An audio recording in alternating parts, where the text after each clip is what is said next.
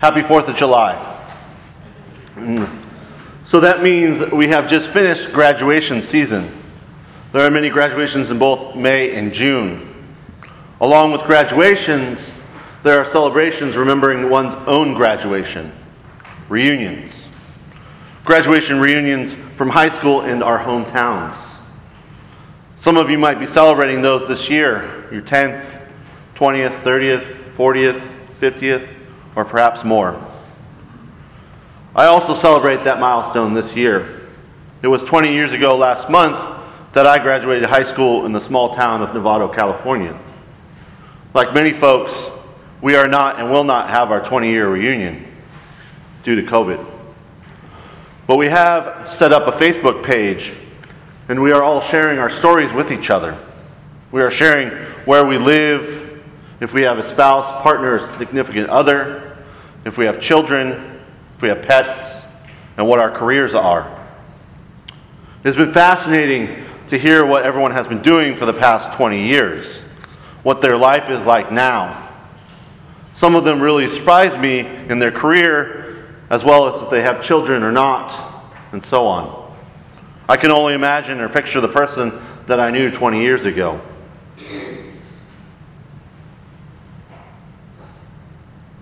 The person from my hometown. But th- that goes for the same for me. I also surprise folks on the Facebook reunion page with where I am in my life. I do not think of any of them ever imagined me as a dad of five kids and an Episcopal priest. I couldn't imagine it either. But I'm here living as my true self as they are. That's the thing. I grew up with these folks and they knew me well, but they only knew me in my hometown. In hometowns, we all have at least one. Some of us have multiple.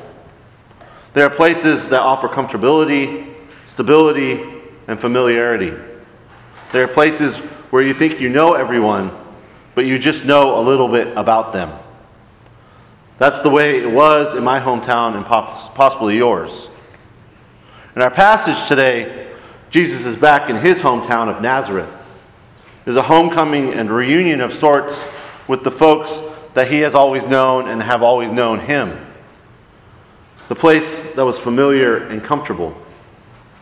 But Jesus could not do many deeds of power, as the passage tells us. The people in his hometown, those that are familiar and comfortable with Jesus, all question what he is doing, wondering where he got all this wisdom and deeds of power.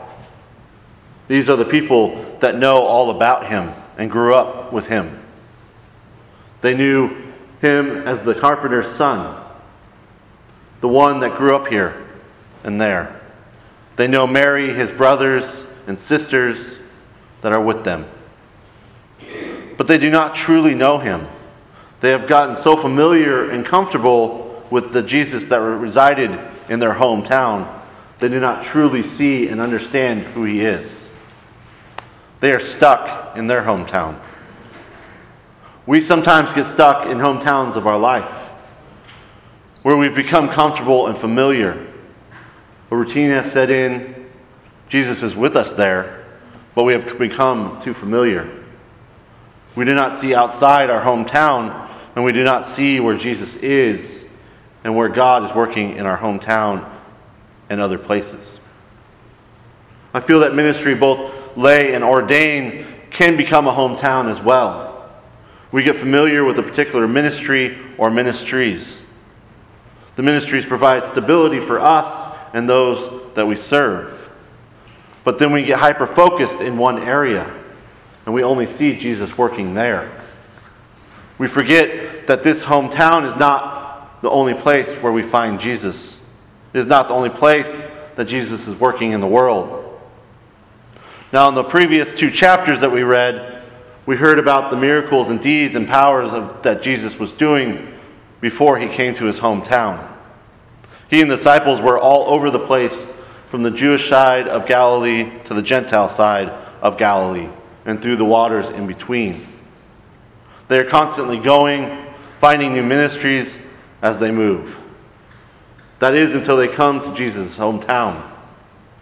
Then they find themselves in a place of familiarity, a place that ministry is challenging, a place that is difficult to see Jesus is working in the world. And then Jesus sends the 12 two by two to do ministry. I think Jesus is teaching those of us in ministry, which includes me and all of you, because we are, as disciples, are all called to ministry. Jesus is teaching us that we all get comfortable and stable in life and ministry in some way or another. We will all get stuck in our hometowns. Now, that doesn't mean we're not doing good work and following Christ. It means that we are not continuing to search for Christ in the world and how to engage in ministry outside our hometown, engage in ministry outside our comfort and familiarity. So, as we begin to emerge from the pandemic, we need to ask ourselves where do we see Christ in our lives? Is it in our hometown or is it in another place?